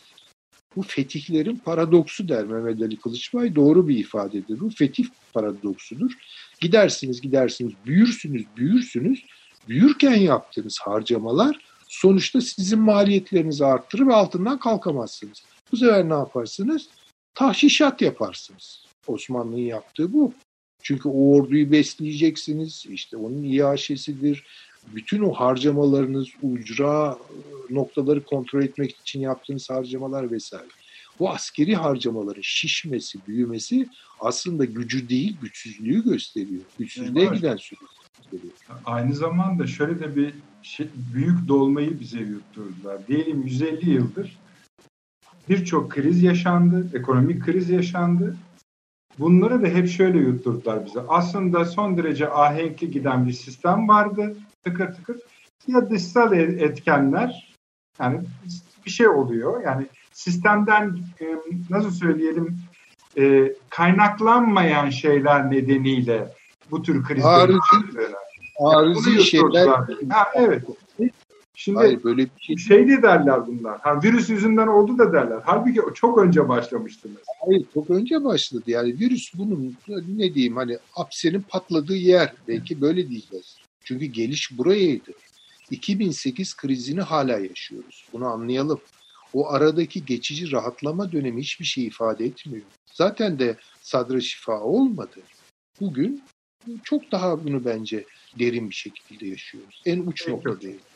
2008 krizi. Yani demek istediğim şu. Yani Amerika Birleşik Devletleri petro dolar olgusunu ayakta tutamadıkları ölçüdeki gidişat o noktada buradaki hakimiyetini de kaybedecektir. Dolayısıyla bu Türkiye'nin önüne yeni fırsatlar çıkarıyor. Bakın Barzani'nin bu adım atması hatta hatta bu bölgedeki bir takım yeni oluşumların Amerika mesela Suudilerde olan şey Amerika Birleşik Devletleri olmaksızın biz ne yapacağız? Yani yeni güç dengeleri nasıl oluşacak? Burada bu bölgenin aktörlerini hatırlamakla ilgili bundan sonra doğacak kombinasyonlar biraz Amerika dışı kombinasyonlar olacaktır. Türkiye'nin de buraya bence ilgisini Büyük fırsatı olacağını düşünüyorum ben. Bir fırsata Yani dönüşebilir. tabii yani moral politikalar açısından, moral onları tercih etmek açısından. Ve Şansı Hocam, siz son sözleri söyleyeceksiniz ama bir hasreten rica edeyim. Üç buçuk dakikanız var. Ee, ya çok fazla şey konuşuldu Nedret Bey. Ya ben o zaman mes- mesleğimden bahsedeyim. Ee, üniversiteden bahsedildi. Ee, ben şöyle söyleyeyim. Avni Bey benden daha yeniliklere açık bir defa üstad sağ olsun. Ee, gerçi şöyle hani ben e, şeye çok inanmam. Zaman ilerledikçe hayat çok güzelleşir denir ya. Böyle kronolojik bir iyileşme falan asla inanmam ona. Yani böyle hatta derler efendim Kanuni Sultan Süleyman Han döneminde niye yaşasaydın? Antibiyotik yoktu. Antibiyotik yoktu. Nedim vardı. Yani o başka şeyler vardır. Başka şeyler eksilir. Ee, üniversite konusunda da e, evet yani bu e, tedrisat kısmı işin. E, belki yürütülebilir uzaktan şudur budur ama gerçekten olmuyor. Hani mesela işte benim yarın dersim var. O ders değil yani ne talebe bundan keyif alıyor ne ben keyif alıyorum. Ama tedrisat dışında başka bir özelliği vardır üniversitenin. Bir fidanlıktır. E, networkler orada oluşur. Hocam İnsanlar siz esasında medrese geleneğini ö- ne duyduğunuz özlemdir o. Yani dizinizin dibinde yetişecek çıraklar arıyorsunuz. Ya mutlaka mutlaka ben o çok önemsiyorum onu. Hani biz hep öyle büyük. Doğru. Biz de, ben de doğru buluyorum onu. Yani çünkü başka Evet. Süleyman Hoca da doğru. gerçekten. Sohbet içinde e, pişecek bir Evet, şey. evet. Yani şöyle hani hem bir e, sohbet içinde içinde pişme olayı hem bir e, bir de şeye inanırım ben hani bilginin artması bir insanda e, çok tehlikeli bir silahtır. Onu bir muhite bağlamak gerekir ki o silah kendini vurmasın. E, böyle bir yanı var işin hani e, o anlamda da önemsiyorum. Ne bileyim insanlar birbiriyle tanışır. Mesela ben hani e, siyasalda öğrenciyken e, hiç hocalarım e, kırılmasınlar ama en çok derslerde değil de bizim alt kantin vardı. Orada sohbet ederken arkadaşlardan birbirimizden öğrendik bazı şeyleri. E, dolayısıyla öyle bir özelliği de var ama e, şöyle söyleyeyim Türkiye'de üniversite sistemine dair çok temel bir sorun var. Yani ben biliyorum e, bizim üniversite sistemi gerçekten çalışıyor. Kişiler çok çalışkan. YÖK'te öyle insanlar gerçekten canını dışına takmış vaziyette çalışıyorlar ama o kadar temel bir sorun var ki. O temel sorun da şu. Şimdi e, mesela vakıf üniversiteleri diyoruz. Aslında pek çok insan biliyor ki bunlar özel üniversite. adı doğru düzgün konmamış, mevzuat yaratılmamış buna dair. Başka bir şey benim işte üniversite Ankara Üniversitesi, Cumhuriyet'in ilk üniversitesi. Ama 3 sene önce işte 50 bin nüfuslu bir il merkezinde kurulan üniversite ile Ankara Üniversitesi aynı kanunla yönetilmeye çalışılıyor. Ve bu içinden çıkılmaz zorluklar yaratıyor. Yani hem o üniversiteyi yönetenler için hem talebeleri için hem de YÖK için. Yani burada mesela Amerika e, işte piyasa ekonomisi kendi içinde sınıflandırdığı üniversiteleri piyasa içinde sınıflandı. E, Fransa, Rusya gibi ülkeler bir tasnife gittiler. E, biz onu henüz yapamadık. Tabi bu çok ciddi, köklü bir e, reform demek üniversite sisteminde. E, zannediyorum hani şu badireler atlatıldıktan sonra ilk e, el atılması konulardan biri bu olur ve üniversite sisteminde önü açık çünkü bir şeyle son söyleyeyim o biraz önce söylediğim cümle önemli. İnsanlar gerçekten hocası, öğrencisi, yöneticisi, YÖK yani gerçekten canını e, dişine takmış şekilde çalışırken zannediyorum daha kolaylaştırıcı e, düzenlemelerle işler daha da rayına girer diye umut ediyorum. Çok teşekkür ediyorum, ediyorum hocam. Sağ olunuz. Ee, Avni teşekkür ediyorum. Süleyman hocam ben... sağ olunuz. Şans Hocam ağzınıza sağlık.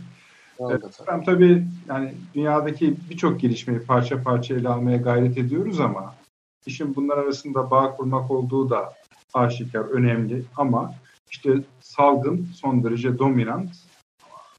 Hem salgın sürecinde yaşanan uluslararası ilişkiler hem de sonrasında yaşanacak olanları artık kaç program olursa olsun ele almaya gayret edeceğiz. Bu da onlardan biriydi. Sizlere de çok teşekkür ediyoruz. Eksik olmayınız. Ee, görüşmek üzere. iyi geceler efendim.